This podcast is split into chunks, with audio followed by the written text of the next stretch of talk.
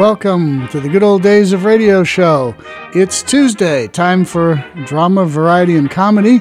And in this case, it's just going to be a classic story, classic movie, classic everything.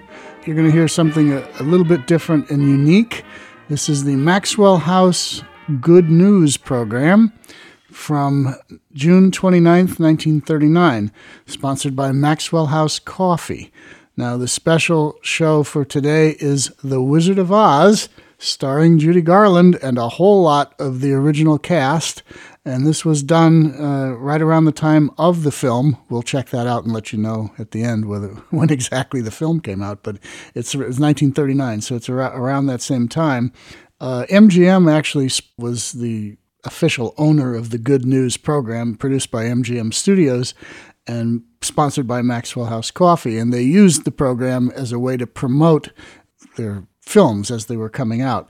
And this is a particularly great one. So, for those of you who are familiar with The Wizard of Oz, this is a little bit different than the film, but not much. And you'll you'll really like it. And it has Judy Garland and a whole bunch of other great people. So here we go with Maxwell House Coffee Time. Good news of 1939, The Wizard of Oz. Maxwell House Coffee presents this season's final edition of Good News of 1939.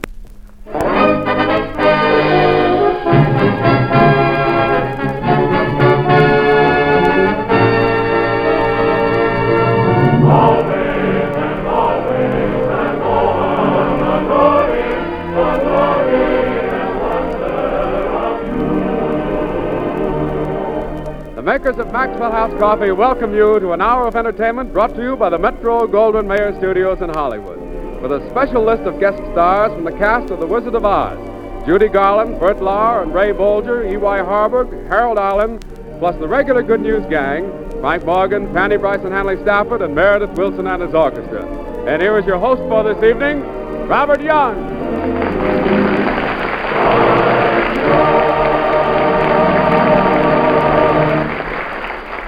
Good evening, folks. Although this is the closing program of this season's Good News series, this is not going to be a sad parting.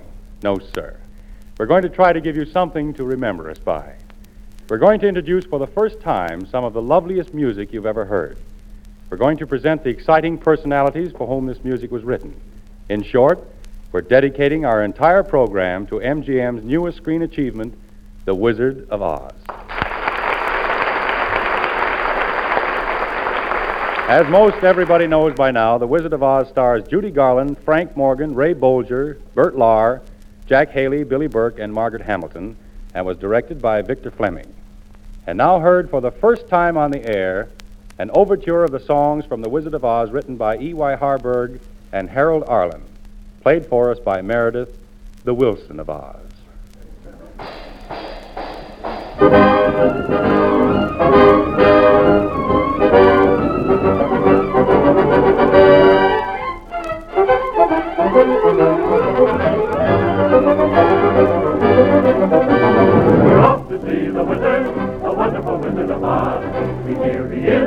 Of a if ever a whiz there was.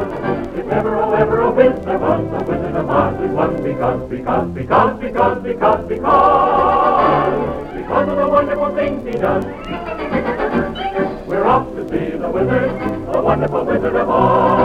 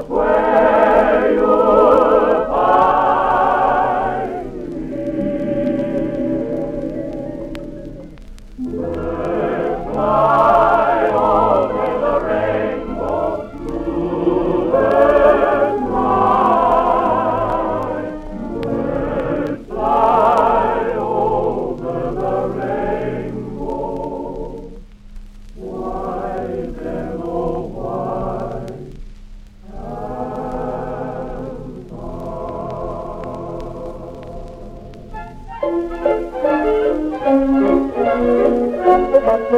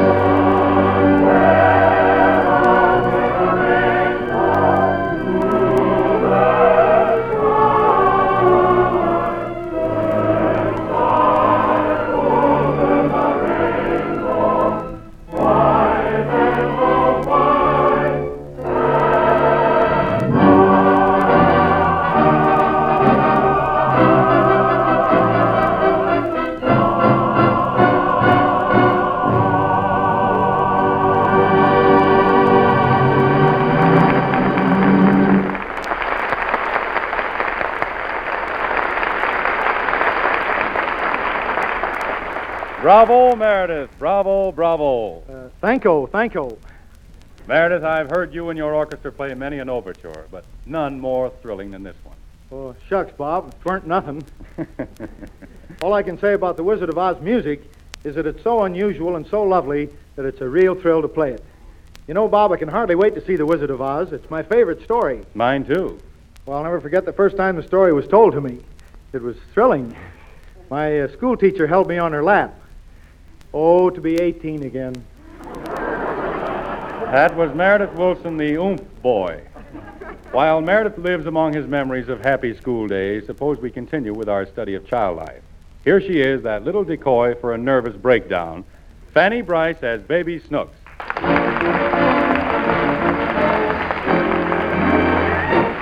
Last week, Daddy, played by Hanley Stafford, became the proud father of a lovely boy. Naturally, he's all wrapped up in the little one, but Snook seems to feel that the newcomer has usurped her place in Daddy's affections.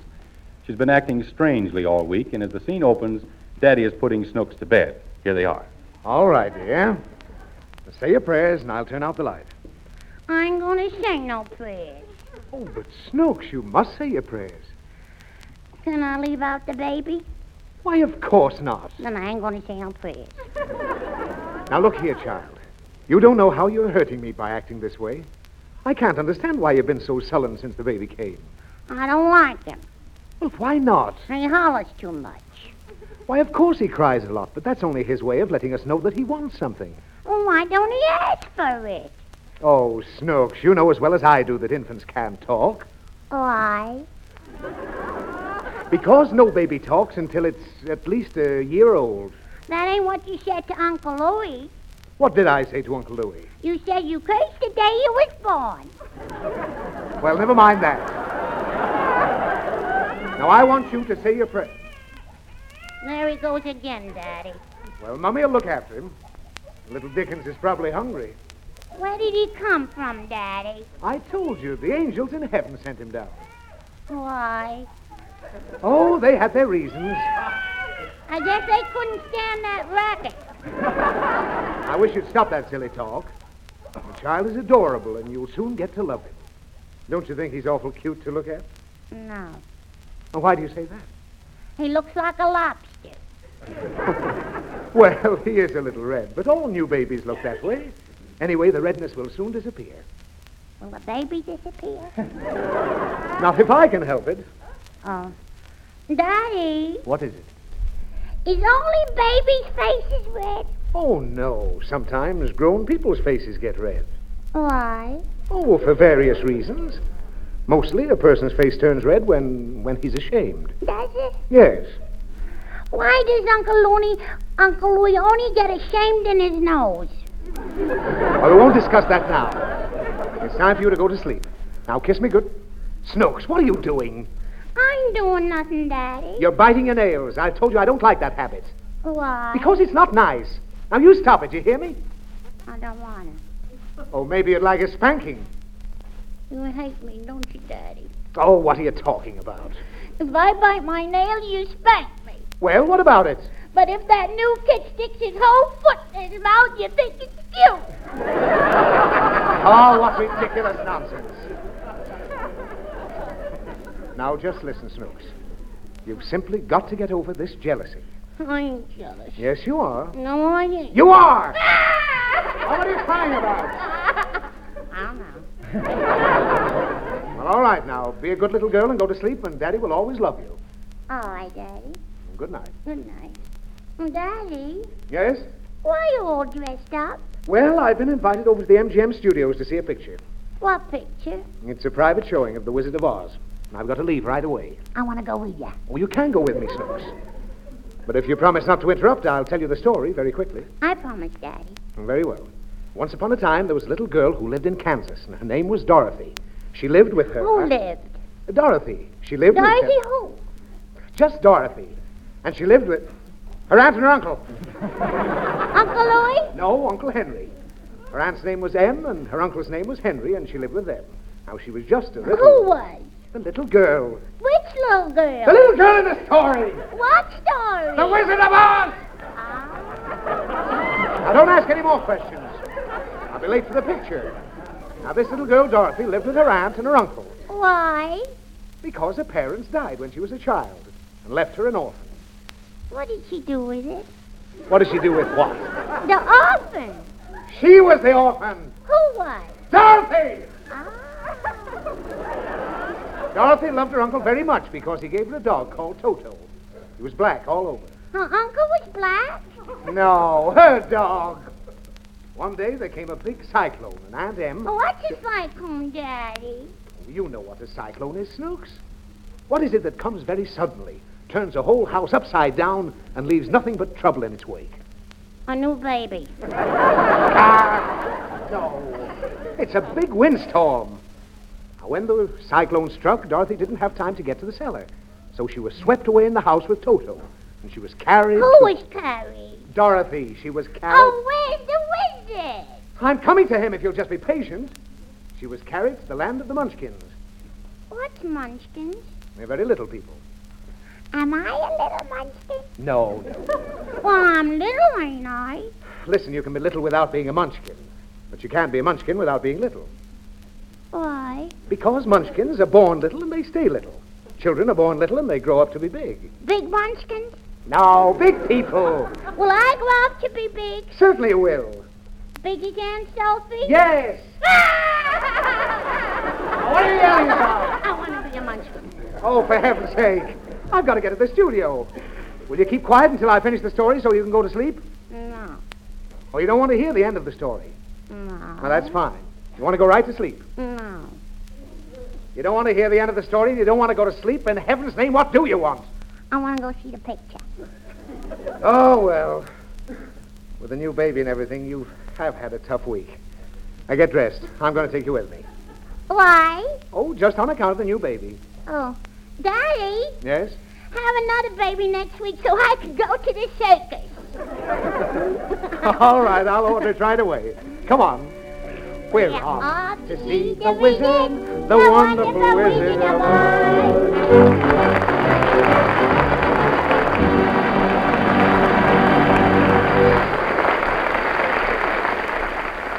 Now, friends, let's go back 50 years to a famous old hotel in Nashville, Tennessee.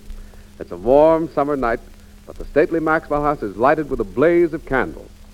The Southern aristocracy is gathered to pay honor to a great Southern colonel. He stands resplendent in his uniform, surrounded by delighted, laughing girls, admiring men. And now the waiters come around with refreshments. We hear the colonel. And is this that famous Maxwell House coffee I've heard so much about? Uh, yes, sir, Colonel. This show is it. Uh, This here's Mr. Cheek's coffee. Well, I'd like to speak to Mr. Cheek if he's here. Uh, here I am, sir, at your service. Well, Mr. Cheek, I want to congratulate you. Your coffee has become very famous in the South. It's delightful.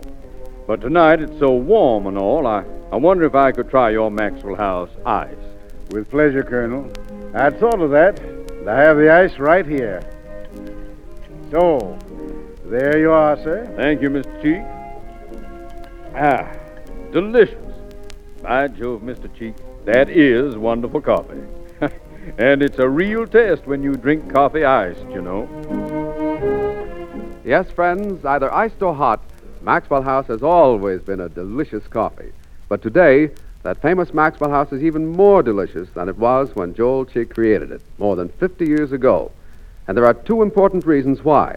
Today, not only has this famous blend been still more marvelously enriched, but we've developed a remarkable new way of roasting Maxwell House called Radiant Roast, a process which roasts each coffee bean evenly all the way through.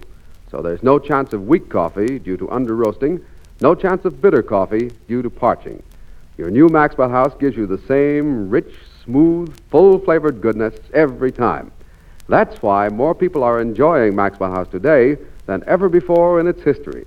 So, friends, get a pound of the new Maxwell House tomorrow. Try it. Your very first delicious taste will tell you that this new Maxwell House is now, more than ever, good to the last drop.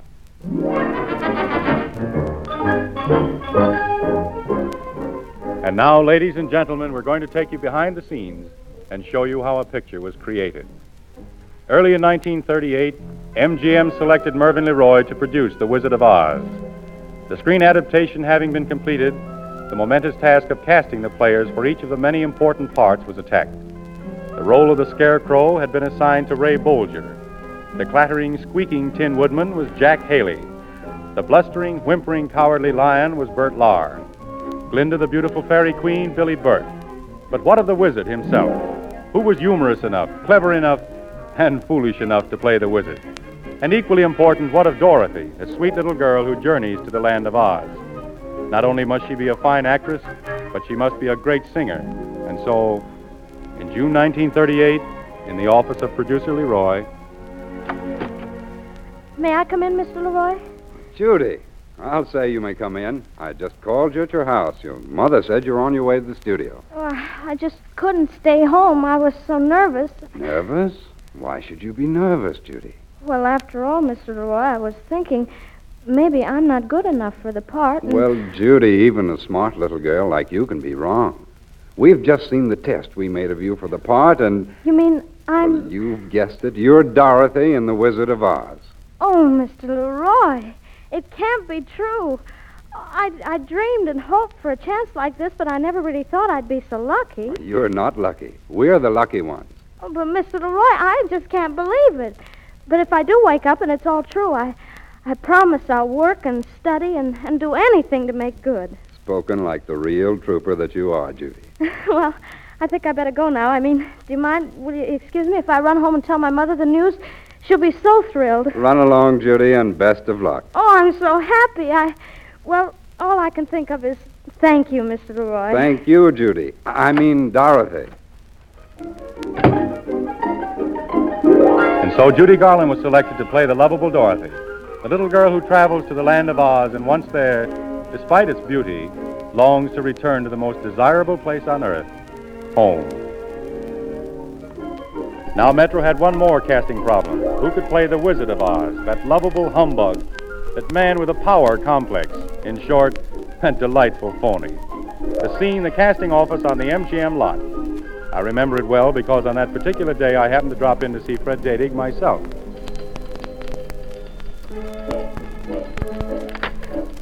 Hello, casting office. Who? Oh, Ed Sullivan. No, they haven't decided who will play the wizard. We'll call you. Goodbye. Good morning, Mr. Young. Hello, Marcella. Say, why is the office so crowded? I haven't seen so many men packed into one room since I visited the SS Rex. Well, there's a call out today for the Wizard of Oz. They need someone to play the title role. Oh, I see. The boss has interviewed hundreds for the part in the last two months. He, wait a second. Here he is now. Hello, Bob. Hello, Fred. Well, we've got a wizard at last. You have? Who is it? Tell us who it is. Gentlemen, I want to thank all of you for coming today. The studio has made a definite decision. The part of the Wizard of Oz has been given to Frank Morgan. I demand a recount. Why, I'm a better actor than he is any day. The idea of giving a juicy part like that to such an incompetent loafer. Frank Morgan? Why, that's me. And so the casting of The Wizard of Oz is complete. Then comes the news that rehearsals are to start. For this picture, unlike other pictures, required months of extensive rehearsals before even a foot of film was shot. The scene, a rehearsal stage where the director has been working with the Cowardly Lion, played by Bert Lahr. Who's a cowardly lion? Why, I can lick anybody half my size. The bigger they are, the harder I fall. No, no, Bert, I don't think that your mood conveys enough courage. Now, remember, you're a braggart. I gotcha, I gotcha. Why, I'll tear apart the toughest lion in town. I'll lick my weight in Lyonnaise potatoes. Come on, put 'em up, put 'em up. Ah, running away, eh? I'll show you. There, take that. How do you like that guy? Knocked himself out again. And The Wizard of Oz, being miniaturization of the book, was to be an enchanting musical operetta. And so E.Y. Harburg and Harold Arlen were assigned the task of writing the music and lyrics. For long weeks, Harburg and Arlen worked until the day that their score was completed. And then, in the penthouse overlooking the studio lot where the composers lived, with their piano,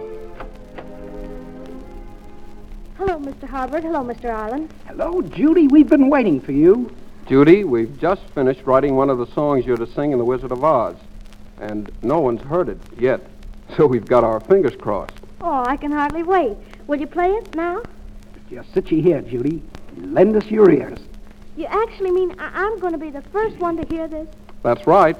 But I hope you're not the last one that's going to hear it. Now, this song is the theme of the entire picture.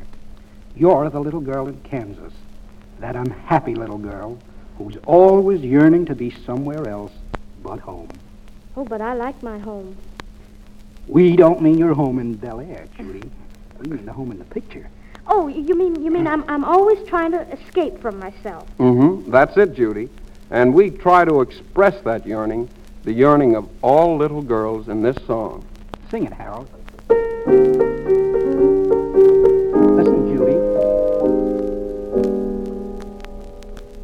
Somewhere over the rainbow, way up high, there's a land that I heard of once in a lullaby. Somewhere over the rainbow,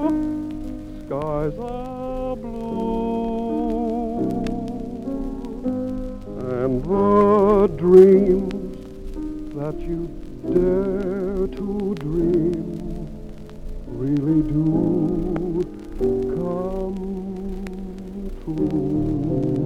Oh, Mr. Arlen, Mr. Harburg, that's beautiful. I can hardly wait to learn it. Will you teach it to me, please? Now?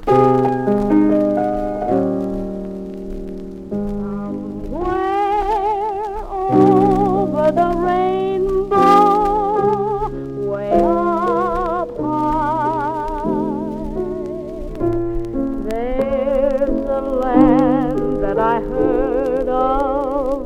once in a lullaby.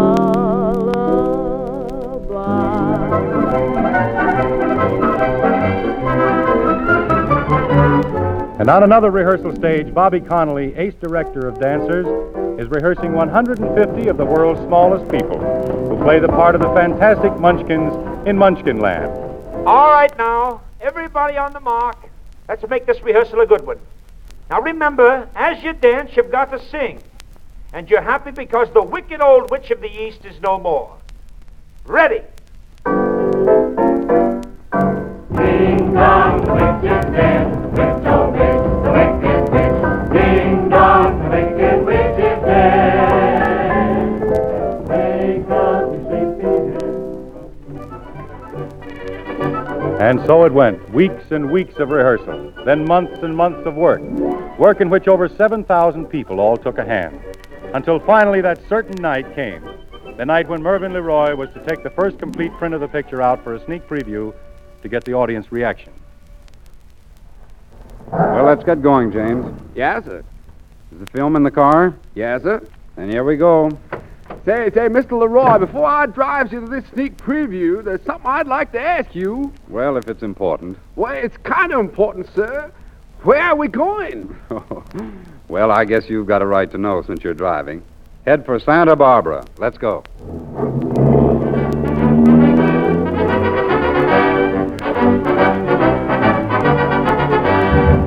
Ladies and gentlemen, I've been managing this theater for many years. and Hundreds of important films have been previewed here. But tonight we present a sneak preview of a picture I know everybody's been waiting to see.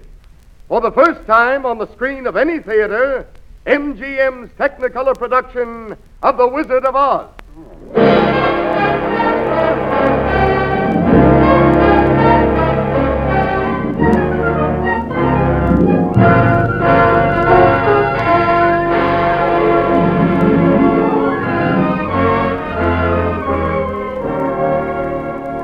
And then for almost two hours, 2,000 people, young and old, sat in that theater in rapt attention as The Wizard of Oz unrolled before them on the screen in all the glory of its beautiful Technicolor production.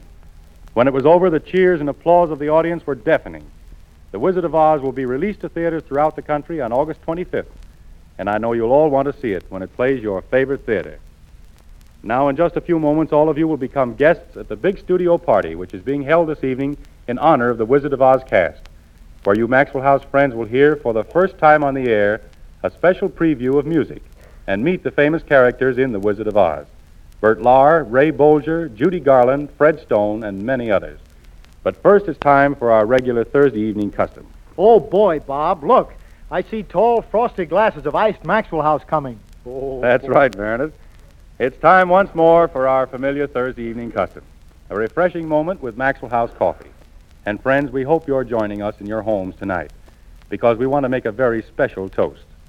You know, yesterday at 3 o'clock, 22 lucky people took off from Port Washington in the Dixie Clipper. Their destination? Europe. An historic flight, the first passenger airplane service across the North Atlantic. We salute those passengers who by now are in Lisbon, Portugal. And we're proud to tell you that among the other comforts Pan American Airways provided was a perfect cup of coffee. For Maxwell House was served exclusively on the Clipper. Tonight, let's raise our glasses high to that successful trip, a trip which, which marks a new epoch in world transportation. Let's toast it with a new Maxwell House coffee, the coffee that sets a new high in coffee drinkers' pleasure. Is everybody served?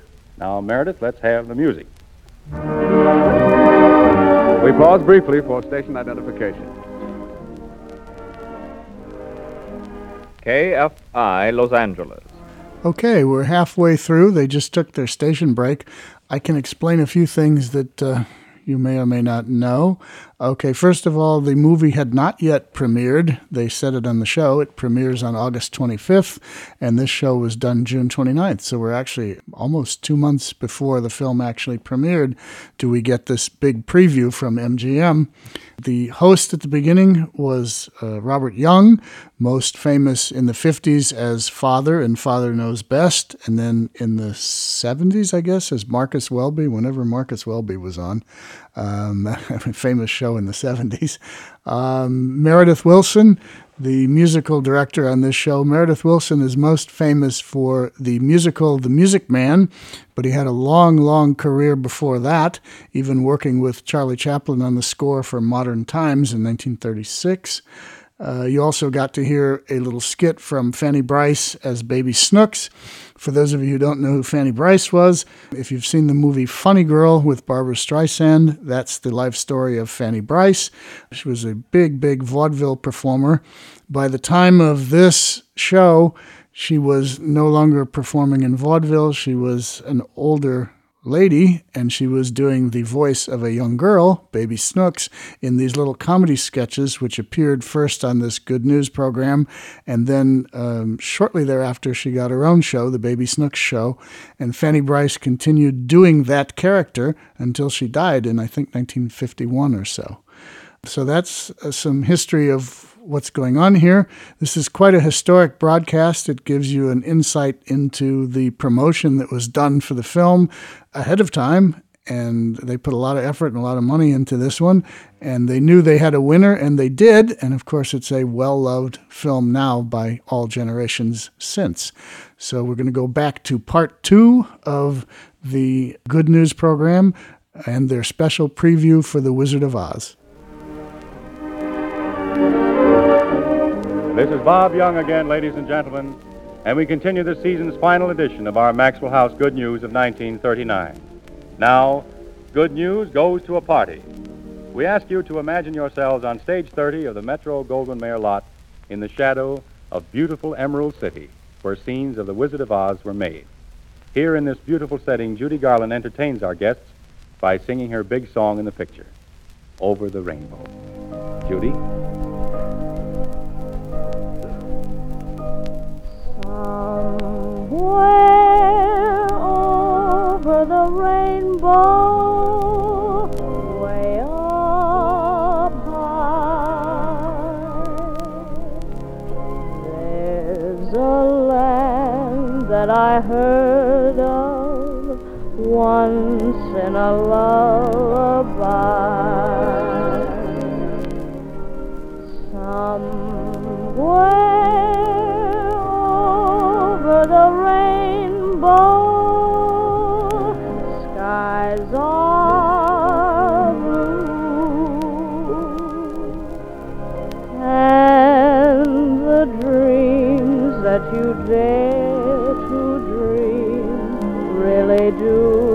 come true.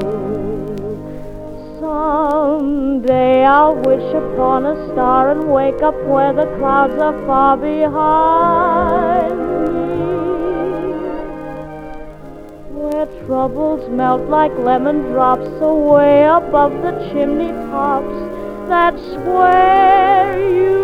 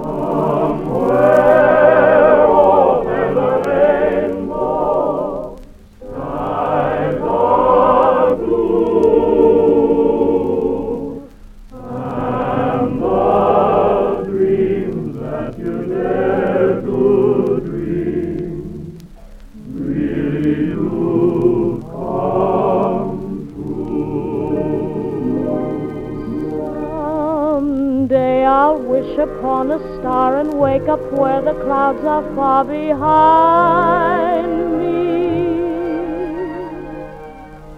Where troubles melt like lemon drops away above the chimney tops. That's where you'll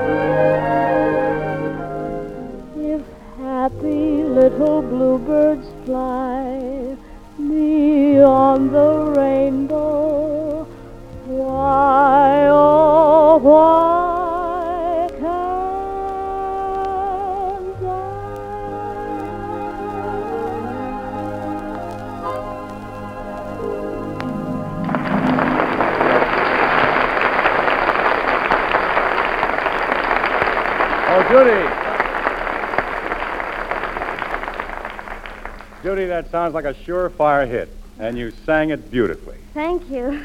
Have I told you I think you're absolutely magnificent in the picture? Well, no, you haven't.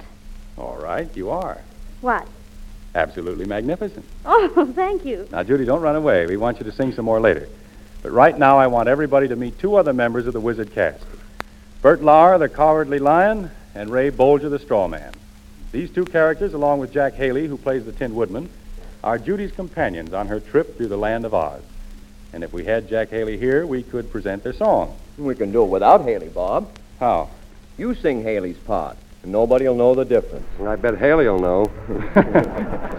Well, Jack's in New York and can't be with us. But if the Cowardly Lion and the Straw Man have no objections, I'll be glad to double in time. Let's have a whack at it, Meredith. First, Ray Bolger as the Straw Man. I could while away the hours, conferring with the flowers, consulting with the rain. And my head I'd be scratching while my thoughts were busy hatching if I only had a brain. I'd unravel every riddle for any individual in trouble or in pain. With the thought you'd be thinking you could be another Lincoln if you only had a brain. Oh, I could tell you why the ocean's near the shore. I could think of things I never thought before. And then I'd sit and think some more. I would not be just a nothing, my head all full of stuffing, my heart all full of pain. And perhaps I'd deserve you and be even worthy of you if I only had a brain. Now, Bob Young doubling for Jack Haley as the Tin Woodman. When a man's an empty kettle, he should be on his mettle, and yet I'm torn apart. Just because I'm presuming that I could be kind of human if I only had a heart. I would register emotion, jealousy, devotion, and really feel the part. I would stay young and chipper, and I'd lock it with a zipper if I only had a heart. Now, Bert Lahr is the Cowardly Lion. Gee, it's sad, believe me, missy, when you're born to be a sissy without the vim and poise. But I could show my prowess, be a lion, not a mouse, if I only had the nerve. I'm afraid there's no denying, I'm just a dandelion, a fate I don't deserve. I'd be brave as a blizzard. I'd be gentle as a lizard. I'd be clever as a gizzard. If the wizard is a wizard who will serve Then I'm sure to get a brain, a heart, a home. the nerve.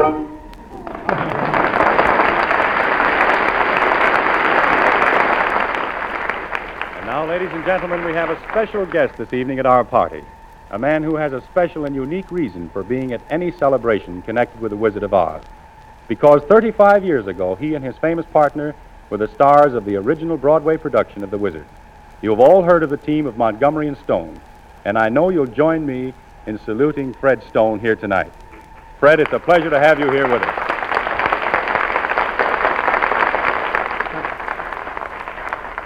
Thank you very much, Bob. Fred, there's one fellow here tonight you certainly ought to meet, and that's the man who plays your original part in the picture, the straw man. That's the role you created, isn't it? That's right, the straw man, Bob. Well, I want you to shake hands with Ray Bolger, the straw man in the picture. Ray, this is Fred Stone. Fred Stone. Oh, Mr. Stone, I've always considered you the greatest eccentric dancer that ever lived. Well, thank you, Ray. I sincerely consider you the finest eccentric dancer of the present time. In fact, I can truthfully say You're the man I'd have chosen to play the part of the strong man myself. Oh, gosh, that that means a lot coming from you. Well, we thought we had a grand production in The Wizard. Uh, it was pretty good, too, in 1904. Uh, uh, it was, uh, of course, you know, in those days, in those days, Yes, it was uh, all right. 1904. Gosh, Mr. Stone, why, that was the year I was born. You don't say. Well, young man, I'm thrilled to meet you. Here, so many years later. No, I'm the one that's thrilled. I remember when you came to Boston at the Colonial Theater in your great show, uh, Jack o' Lantern, which, by the way, was the first show that I was ever allowed to see. And your wonderful performance in that show gave me my inspiration to be an actor, you know. Well, Ray, you've done a pretty good job for yourself. Gosh, I wish I could think of an answer, Mr. Stone. That's all right, son. The straw man ain't supposed to think. He never had a brain. Say, am I supposed to take that as a compliment? Certainly, my boy. From now on, I'll always think of Ray Bolger as a straw man. Thank you, sir. Goodbye. Well, Mr. Stone, I know just how you must yeah, what's feel at going this. on here? Oh, Frank, uh, this gentleman here was just comparing the Metro production of The Wizard with the original production on Broadway. Really? Well, I was great in the Broadway production, too. Did you see it, young man? are, are you addressing me? Uh, that production was a notable triumph for me. We played for months and months, and every night the crowds used to cheer madly every time I went into my. What? You were in the original Broadway production of The Wizard? Of course, I was a star. And every night, beautiful girls used to hang around the stage door waiting to see me. Frank! When I came up, what? Let him, let him go on, Bob, the sing. Yes, you're quite right, young man. In, uh, in those days, I used to save my notices, and the critic on the New York Globe said Frank Morgan. Hey, now, wait a in the minute. Wi- what? Did you ever hear of Fred Stone? I understand he was in The Wizard of Oz. Frank Stone? Fred Stone. Uh, Fred Stone. Uh, oh, yes, yes. oh, yeah. The boy came to me when the show was about to open, and I made a dancer of him. I, uh, I gave him a small part in the production, and he made a, well, it was a very respectable showing. Take it, Fred. Thank you, Bob. Uh, Frank Morgan, I'm Fred Stone. I starred in the original production of The Wizard with my partner Dave Montgomery. And I don't, I don't remember you at all. That's right, Frank. Stone and Montgomery were the stars of the show, and you were never with them. Uh, Stone, uh, Montgomery. Uh, Stone, uh, Stone, Brick, uh, Boulder, Dam, Boulder, Dam, Pebble. Uh, rock, Rock. It all comes back to me now. I spent my time with Rock and Rye. Rock and Rye. Yeah. That was a great combination. Well, I'm glad to have met you, Mr. Rock. I've got to go to the. I'm, I'm, That's all right, Mr. Morgan. I got to go myself. Oh. Yeah, I, and I still think that you did a great job in The Wizard. That's not static, folks. That's the old, old scarecrow. So long, boy. So long, Mr. Stone. Thank you. Say, Frank, this being the last program of the season, why don't you give the people a treat and tell the truth for five minutes? My dear boy, the Morgans have always lived sans peur et sans reproche. Oh. From my earliest infancy, I was taught the virtue of honesty, and from manhood on, I have employed only the truth. There's been a lot of unemployment lately. Yes. Young, Metro is taking you and me off the air. Is that the way to talk to a fellow serf? Uh, For centuries, the Morgans have been servants of the truth. In fact, I trace my ancestry back to Diogenes Morgan. That's on my mother's side. Yeah? What's on your father's side? Ananias. Who said that? On my father's side, I trace Now, my... wait a minute, George Washington. Put away your hatchet for a second. Yeah? If you're so handy with the truth, why did you make up this outrageous lie that you played in The Wizard of Oz in 1904? Well, how did I know that Fred Stone. I mean, anybody's liable to make a mistake once in a while. As a matter of fact, it was a very curious mistake for me to make because it was in 1904 that I invented the, the motion picture camera. Oh, now we're going to get the truth. You've got the nerve to stand there and tell me you invented motion pictures, Mr. Morgan. Screen, Screeno, Morgan, sir. the last of a long line of brownies. the, uh, the inventor of the single sprocket, the double exposure, and the triple play, unassisted. All right, make up your mind, Wizard. Are you lying about baseball or about pictures? About baseball. I mean, pictures. I mean, I'm not lying. Leave him alone, Bob. Say, uh, Frank, I'm a candid camera fiend. Oh, and I just a fiend, huh? yes, I just bought one last Saturday at Snarley's Camera Shop. there on South Vine. Uh huh. It's a nifty little camera. The girl at the store was very helpful. She showed me all the ins and outs. Uh, she sold me the camera. Leica? Oh, she was all right, but you know how Peggy is about. Oh, you mean the camera? No, Getting it was a. Uh... For next year. Stealing my stuff. All right, go ahead. Oh, you mean the camera? Yeah. No. no, it was a craft of Craftaflex, 59 cents with two rolls of film. Oh, this is intolerable. I've got to go and lie down. Frank, I can't. What? please tell about the camera you invented. I didn't mean to interrupt. Well, it was in 1901 that I first conceived the idea that pictures could be made to move. 1901, huh? Yes. At that time, I was in business for myself as a general inventor, occupying a back stoop at 112 Grumble Avenue, the Bronx. That's at the corner of Surley Street. Yes. Uh, is there any money in inventing, Frank? Is there? The fellow that invented lifesavers made a mint. No wonder. Oh, well, it's the last program. You gotta expect those things. First, I invented a spotless spot remover, and then Just I. a minute, Frank. Never mind your lesser achievements. Yeah. Let's hear how you invented motion pictures. Uh, motion. Yeah. Uh, what well, I, uh, while still a schoolboy, I mastered the chemistry of light emulsions and also became familiar with the peephole principle. In those days, I was known as Tom. Okay, Tom. Yes, I constructed my first high-speed motion picture camera in 1902, a crude instrument compared with those in use today, but miraculous when you consider that I made it entirely from odds and ends which I'd purchased at no expense from a junk shop. Hmm. Of course, I don't need to tell you, gentlemen, where that first Morgan camera reposes today. In the junk shop. Yes. It is not. It's in the Smithsonian Institution. Good heavens, I'm getting like the cowardly lion. My camera worked like a charm. I was ready to shoot the first motion picture, but I was stumped. No one had invented film. You need that, don't you, Frank? Yes, it was up to me again.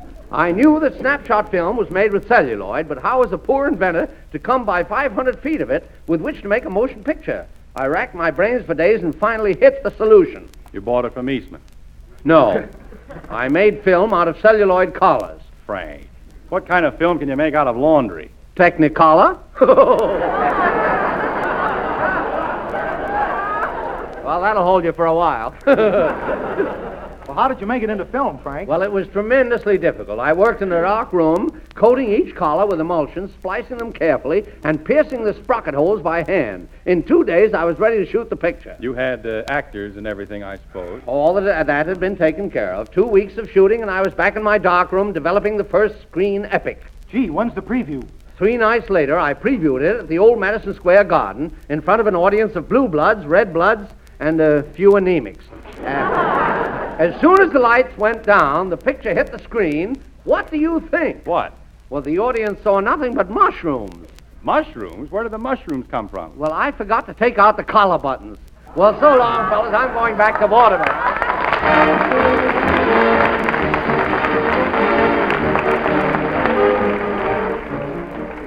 Warren Hull, what are you smiling about over there? Why, Bob, you know, this is our last program until September, and I just got a mental picture of thousands of our friends in their homes late this evening, poring over road maps, planning what routes they'll take to that wonderful two weeks vacation to the seashore or the mountains, riding, swimming, hunting, fishing. And you know, I'm reminded of a little scene that happened just a few weeks ago in the mountains. Two schoolmates of mine had been fishing, and they came back to the campfire for their supper. Their wives were waiting. Listen. Hi, Jim. How many did you catch? Got a full basket? Yep, they're biting swell today, Pat. Marvelous trout. But boy, I'm tired. Say, have you got a cup of coffee ready? You bet I have, dear. Maxwell House. Just opened our third can today. And, Jim, that vacuum pack is wonderful. This last can of coffee's just as fresh as the first one we opened. You'll have a cup in a minute. And friends, it's a wonderful feeling to know that even though you may be in the wilds of nowhere, you can still have your fresh, full flavored cup of Maxwell House coffee any time you want it. Now, that's one of the comforts of home that you can take right along with you.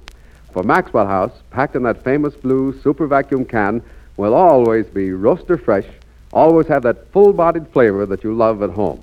You can stock up with two cans or two dozen in one pound or two pound sizes. No matter how long you're gone, The last can of coffee you open will be just as fresh and full flavored as the first. So take along your Maxwell House for added pleasure. Make your vacation perfect. And if any of you folks, like many of us, are staying at home this summer, then you'll be thankful for the cool, refreshing pickup of a frosty glass of iced Maxwell House. So, friends, ask your grocer for Maxwell House tomorrow, because iced or hot, we know you'll find this new, richer, smoother Maxwell House is just about the tops in coffee pleasure.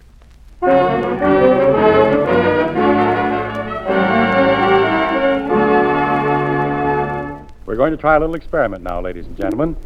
We want to present one of the production numbers from The Wizard of Oz, a song sequence greeting little Dorothy when she first arrived in the land of Oz.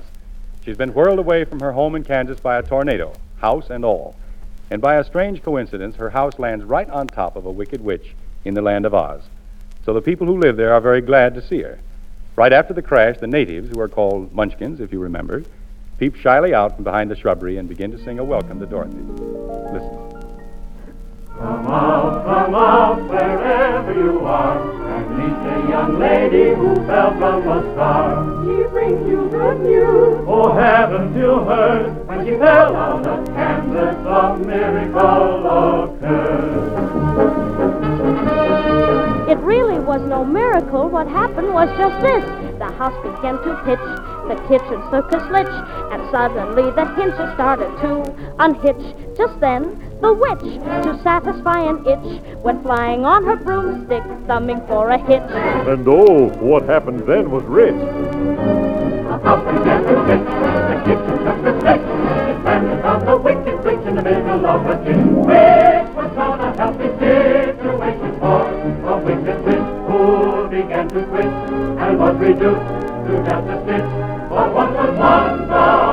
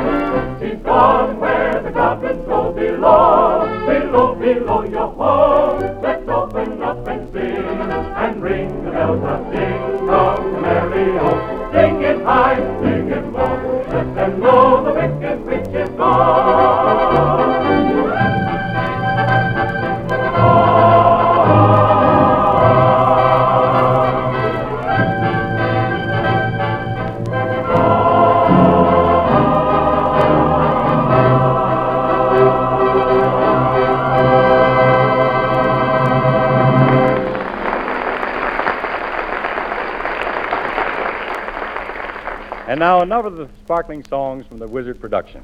Bert Lahr's characterization of the Cowardly Lion.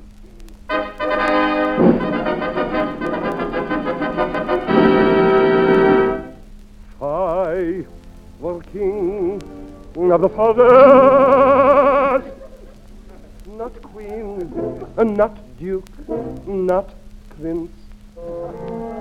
My regal robes of the forest be satin, not a cotton, not chintz. I'll command each thing, be it fish or fowl, with a woof and a woof and a royal growl.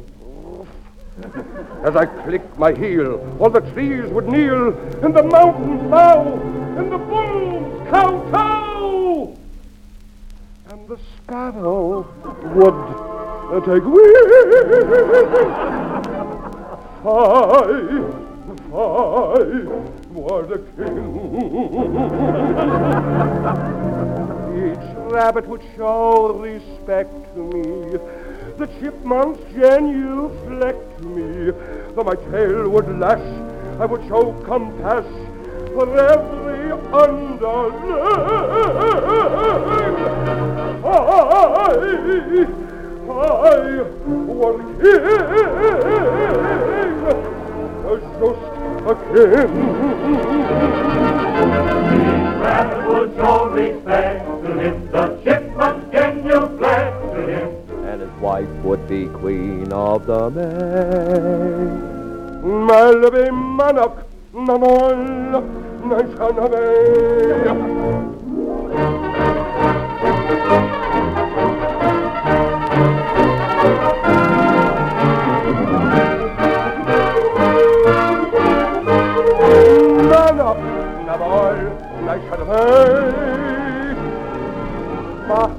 Nak. Amor, nay,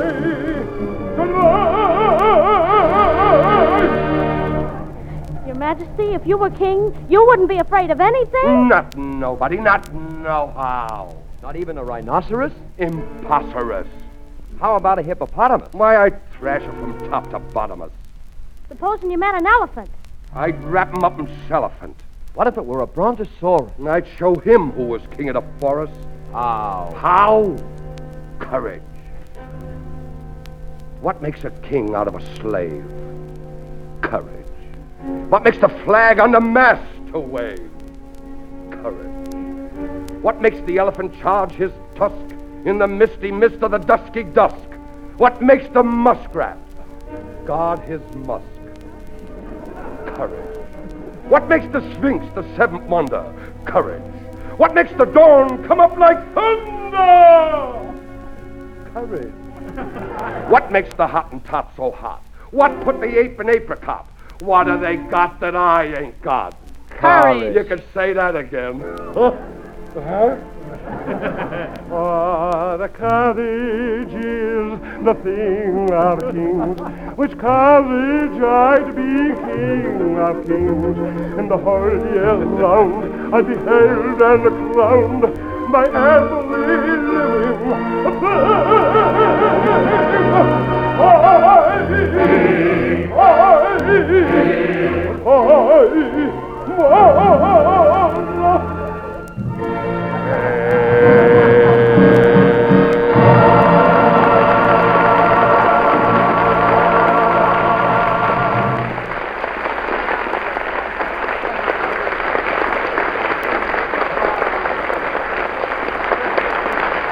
That was The King of the Forest by Bert Lahr. Well, now, ladies and gentlemen, the party wouldn't be complete unless all the guests take part in a get together sing. Come on, everybody. Ray, Bert, Judy, you start us off, Frank Morgan.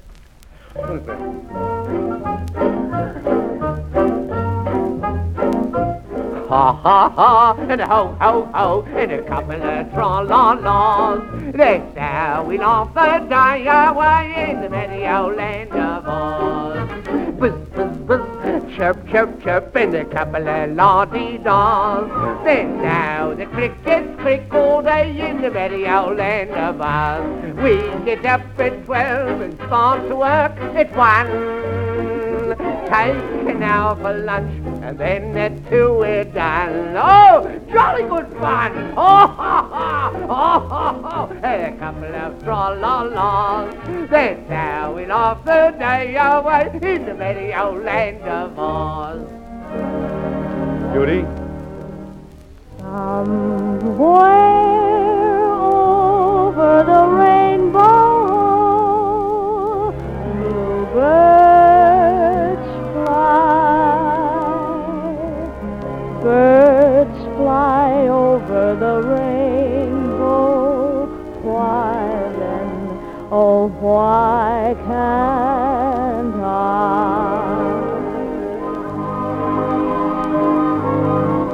Rabel?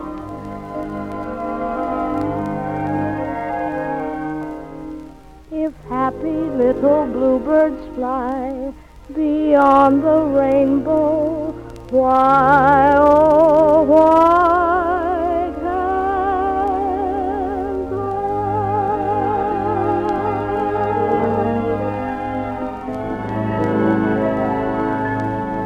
Ray Bolger.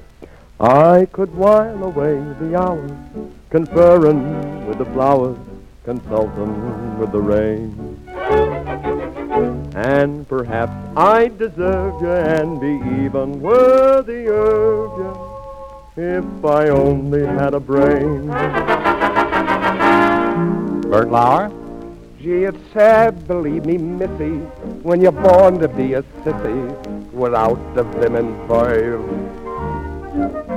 But I could show my prowess, be a lion, not a mouse, if I only had the nerve.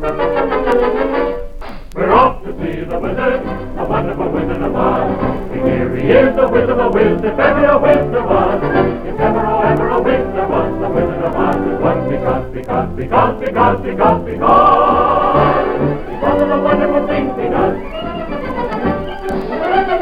We're off to see the wizard, the wonderful wizard of Well,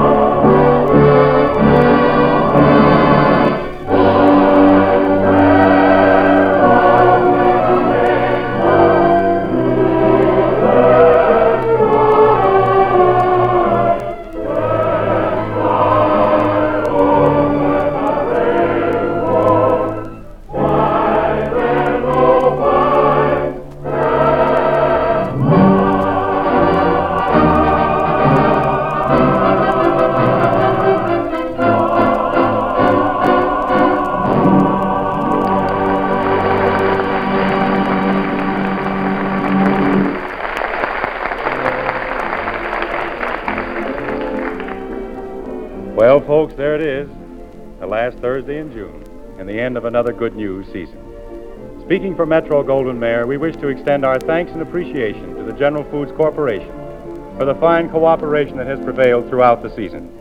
At this time, we also wish to publicly thank Sam Moore and Phil Rapp for the writing of these programs. Now, folks, I'll say good night. I'll be seeing you soon. In the meantime, go to the movies and take the family with you. Good night.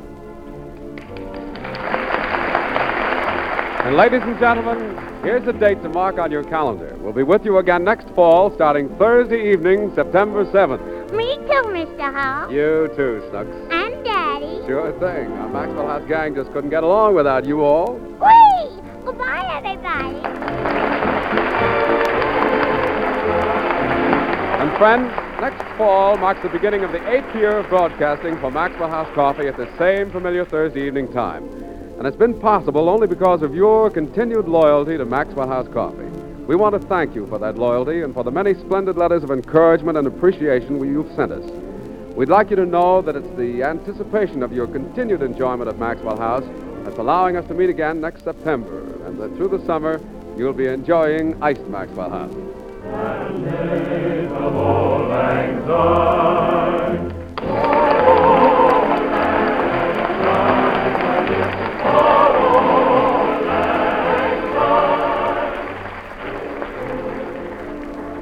Warren Hull saying good night and good luck for the makers of Maxwell House Coffee, the coffee that's always good to the last drop. See you in September.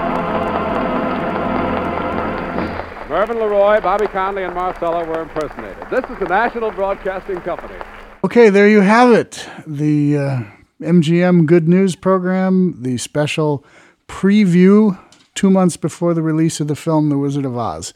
Some quite historic stuff there and quite interesting for those who like the film. Lots of interesting background, lots of everything. And we'll be back again next week, or we'll be back again Thursday, depending on when you want to listen. We'll have uh, a the last of the top 10 horror shows on Thursday. And next week, we'll be back with some more drama, variety, and comedy. So until then, this is John Tefteller. You've listened to the Good Old Days of Radio show. Uh, write us on Facebook, check out the website, and we'll see you later. Thank you.